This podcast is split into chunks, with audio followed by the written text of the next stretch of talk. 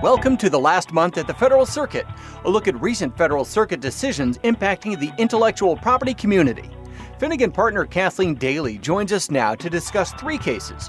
Kathleen, the first case we'll look at is Arthrex v. Smith and Nephew, Incorporated, which deals with the constitutionality of the appointment of judges. Tell us a little bit more about the case. This was a significant case that the Federal Circuit recently issued because it did hold that the current system of appointment of administrative judges, or A P Js, violated the Appointments Clause of the Constitution. And this is significant because it does raise questions about what happens to cases pending before the Patent Trial and Appeal Board, or P T A B, and cases on appeal from the P T A B to the Federal Circuit. And more specifically in this case, the Federal Circuit held that appointment of A P Js violated the Appointments Clause because it found that A P Js are principal officers, and principal officers can only be appointed by the President with the advice and consent of the Senate. A P Js, however, are not appointed by the President with the advice and consent of the Senate, and instead are appointed by the Secretary of Commerce in consultation with the Director of the P T O, violating the Appointments Clause.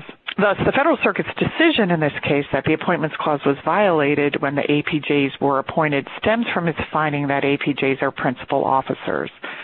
And to determine whether they were principal officers or inferior officers who do not require presidential appointment, the court considered three factors. One, whether an appointed official has the power to review and reverse the A P J's decisions. Two, the level of supervision and oversight an appointed official has over the A P J. And three, the appointed official's power to remove an A P J. Considering these factors, the Arthrex court found that A P Js are principal officers. The court noted that no presidentially appointed officer has independent statutory authority to review a final written decision by the A P Js. The court said that the director, while appointed by the president, is only one member of the board, and an I P R must be decided by three board judges.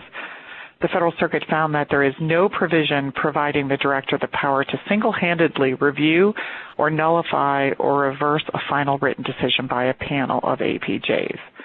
The second question, the question of oversight, the Federal Circuit found that the director's oversight authority over the A P Js amounts to little more than high-level, arm's-length control.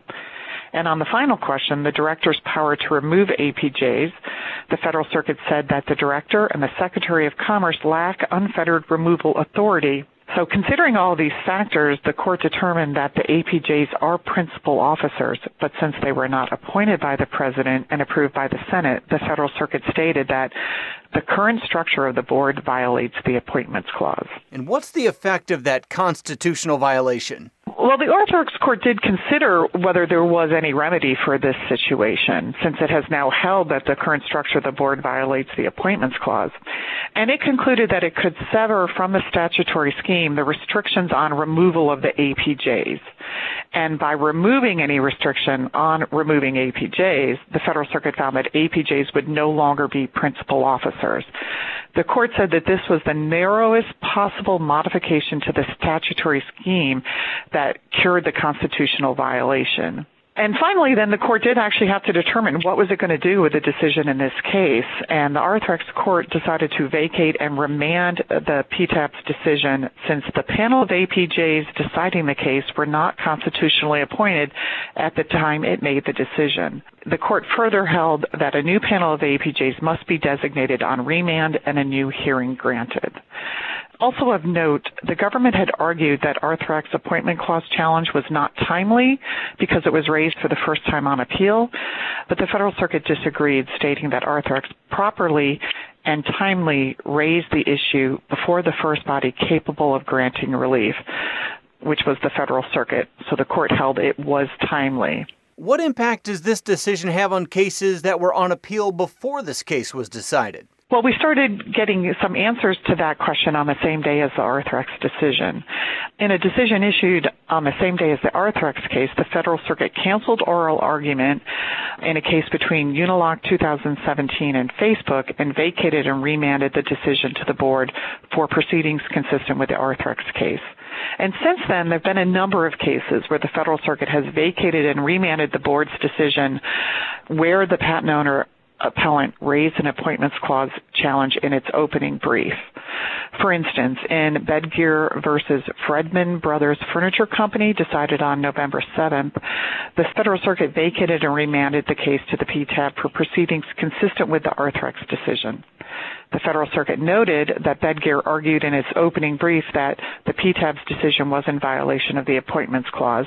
In that case, though, Judge Dyke and Judge Newman concurred in the decision, stating that the panel was bound to follow Arthrex, but also noted that requiring a new hearing before a new panel is not required to remedy the constitutional violation. In still other decisions where the appellant did not raise an appointment clause challenge in its opening brief, the Federal Circuit has declined to vacate and remand the appeal. For instance, on November first, in a Custom Media versus Dish Network appeal, after briefing was complete and prior to oral argument, the patent owner moved to vacate the P T A B decision and remand the case to the P T O based on the Arthrex case, arguing the P T A B had violated the Appointments Clause. The Federal Circuit denied that motion on November first because the patent owner had not raised an Appointments Clause challenge in its opening brief or in a motion prior to filing its opening brief.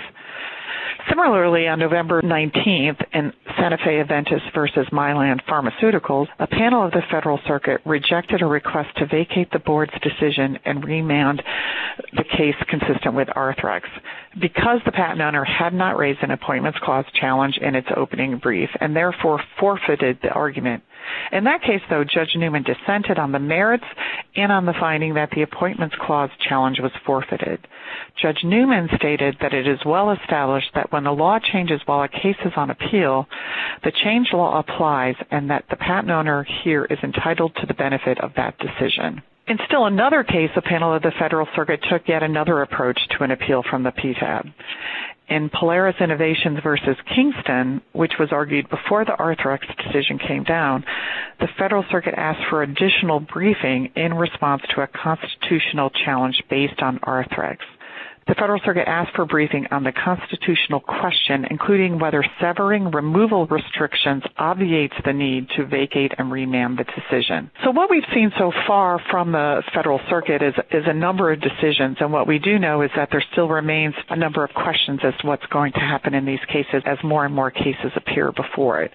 There's still open questions as to what will happen in appeals where the P T A B decision was issued after the Arthrex decision. So we'll be looking forward to more decisions and clarity from the Federal Circuit on this issue.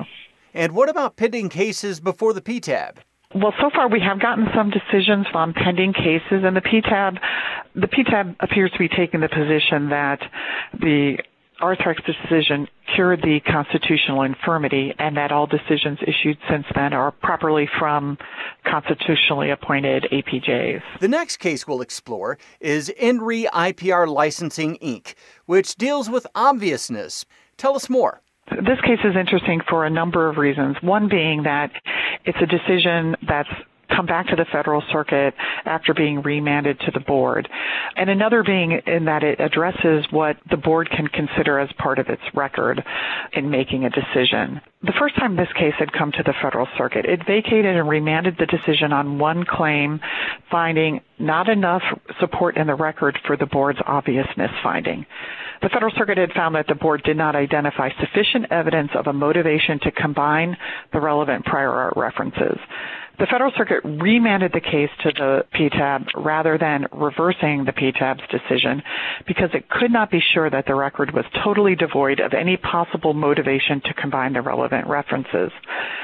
On remand, the P T A B again found the claim at issue would have been obvious, and it went back up to the Federal Circuit, where the Federal Circuit again vacated the decision because the board's decision remained unsupported. In this case, the board relied on evidence from a non-instituted ground, which by the board's own rules is not part of the record of an instituted I P R. The Federal Circuit held that the board cannot rely on evidence relating solely to grounds on which it never instituted. So the takeaway from this case is that the board can only rely on evidence of record, and that does not include evidence from grounds on which the board did not institute the I P R.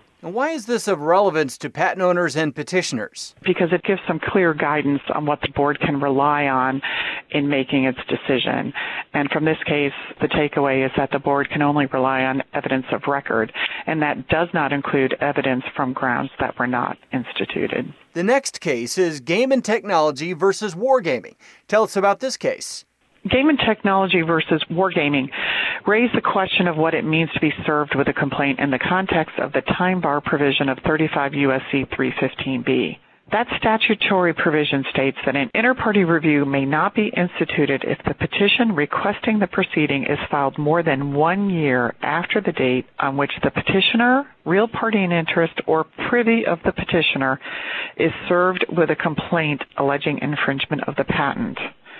In this case, the Federal Circuit held that the board did not err in finding the petitioner was not time-barred under thirty-five U S C three fifteen B because petitioner Wargaming Group was not properly served with a complaint alleging infringement of the patent more than one year before it filed its I P R petition. The question of whether the petitioner was served with a complaint arose because while the complaint was served on the petitioner more than a year before the petition was filed, the summons accompanying the complaint did not have the court's seal or the clerk's signature. The board held that meant the service of the complaint did not comply with Rule four A of the Federal Rules of Civil Procedure. The Federal Circuit had previously held that served with a complaint in thirty-five U S C three fifteen B means presented with a complaint or delivered a complaint in a manner prescribed by law. Here, the board found that service did not comply with Rule four A, and the Federal Circuit found that the patent owner did not sufficiently raise or show any error in that decision on appeal. Thus, for at least this case, it appears that being served with a complaint means being served with a summons and a complaint. And finally, Kathleen, this case also addresses a procedural issue. What is it? In this case, the P T A B had questioned whether it had authority to determine whether service was proper and thought it should leave that to the district court. The Federal Circuit held, though, that the P T A B must determine whether service was proper because it is a requirement of thirty-five U S C three fifteen B. The Federal Circuit also stated that the determination of whether service was proper should ordinarily be made prior to institution. So the Federal Circuit made it clear to the P T A B that it has a duty to determine whether service was proper so that it can implement the requirements of thirty-five U S C three fifteen B. Our guest has been Kathleen Daley, a partner at Finnegan, one of the largest I P law firms in the world. For more commentary on intellectual property news and issues, to listen to other podcasts, and to receive additional information on the firm, please visit w w w dot finnegan dot com. Thank you for listening to this podcast from Finnegan.